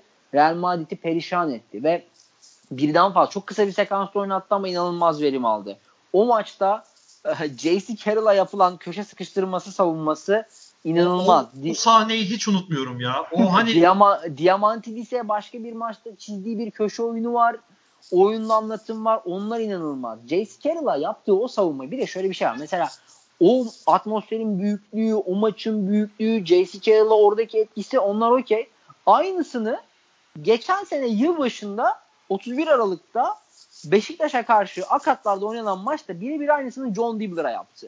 Ya yani onu orada yaptığı şeyi gidiyor orada uyguluyor. Burada yaptığı bir şeyi gidiyor öbür tarafta uyguluyor. Yani adam o kadar şey ki o kadar değişkenliğe açık, o kadar öğrenmeye, öğretmeye açık. Yani bir de e, yani şey var. Ya gerçekten e, şimdi bazı insanlar vardır çok disiplinli bir adam her şeyden önce de. Bazı insanlar vardır sizi o kadar zorladığını görüyorken sizin ya kendi yaptığı işin bu kadar mükemmel olmasını istiyorken siz o insanlara ayak uydurmak zorundasınızdır. Yani Obradoviç'e ayak uyduramıyorsan onun takımında var olamazsın. Bu kadar basit ve adam bu kadar e, mükemmeli arıyorken bu kadar e, artık kendini parçalıyorken yani inanılmaz bir hırsla hala devam ediyorken ve işin bu kadar iyi olmasına, işin bu kadar iyi gelişmesine, sürecin bu kadar iyi ilerlemesine bu kadar önem veriyorken sen aksini yapamazsın. E, aksini yapamadığın için de zaten e, ortaya acayip bir şey çıkıyor bunu benimsetebildiği yapıların içerisinde. Ya burada şey var işte oyuncularla iletişimi, iletişim kurması zor bir insan bu arada bence. Yani şey açısından değil. Ee, yani oyuncu koç e, oyuncu anlamında mı diyorsun? Oyuncu olarak. Ya şöyle dediğini yani her oyuncu dediğini anlayamıyor. Yani hı hı. her oyuncunun Obradovic'in anlattıklarını, söylediklerini her zaman anlaması pek kolay, pek mümkün değil. Çünkü o Obradovic'in kafası farklı çalışıyor, farklı bakıyor olaya. Şimdi o bakış açısını hemen oyuncu yakalayamıyor. Yakalayamayanlar kalıcı olamıyor. Ama zaten oyunu bu kadar değiştirebilmesinin nedeni de o bakış açısı. Ya Avrupa basketbolunun e, gelmiş geçmiş en büyük efsanesi ve e, tahtında yerinden onun yerinden edebilecek bir e, insan çıkabileceğini düşünmüyorum ben Avrupa Avrupa'da basketbol oynanmaya devam ettikçe.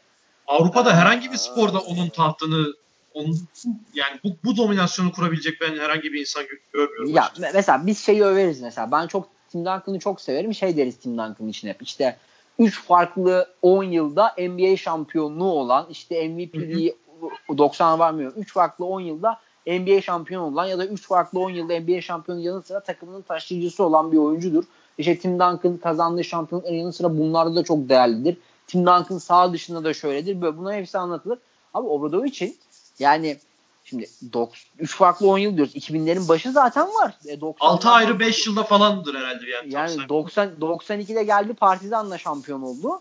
2000'lerin başında zaten var. 2010 sonrası yine 3 farklı yılda yine var domine ettiği bir sürü sezon. Yani adam Avrupa basketbol tarihinin e, yani e, her aşamasında, önemli her aşamasında, öncesinde e, yaşı yetse daha şey olsa öncesinde de olur zaten. Hani her noktasında var. Bu tarz bir profil, bu tarz bir insanın bir daha ben kolay kolay sanmıyorum yani. Yani gidişini çok arayacağız yani. O gün de gelecek. Yani her mutlu olduğumuz on yani Fenerbahçe taraftarının her onunla mutlu olduğu gün yavaş yavaş sona da yaklaşıyor. O da bir onu düşünen taraftar da pek rahat uyku uyuyamıyor yani. Bilmiyorum belki kendi açığımı vermiş de olabilirim. Belki ben de böyle düşünüyor olabilirim ama. Yani şeye ya değineceğim ben. Evet söyle lütfen. O, o, o başka şeyin konusu şu an. Yani evet doğru yani hani gidecek bir gün. E, bir de şey vardır mesela e, bu tarz insanların ardından adam o kadar iyi ki o kadar iyi yapıyor ki bu işi. Onun ardından gelen insanın kimse tatmin o, etmez. O tatmin etmekten de ziyade sadece taraftar açısından da düşünmeyelim bunu. Kulüp içerisinde de organizasyon içerisinde de onu bugünkü kadar iyi sürdürebilmek de mümkün değil. Yani bir de Bakınız alışır, Panathinaikos'larda. Bakınız yani. Panathinaikos yani adamlar rezil rüsvü Pitino'yla falan oynuyorlar abi böyle bir şey olamaz yani. Yani Real Madrid'e de gelecek olursak Obradovic'ten sonraki ilk şampiyonlukları 2015 yani. 20 yıl sonra kazandı. Hani yani iki sene mi üç sene mi ne çalıştı Real Madrid'de de hani bir Panathinaikos harici bir örnek verecek olursak diye.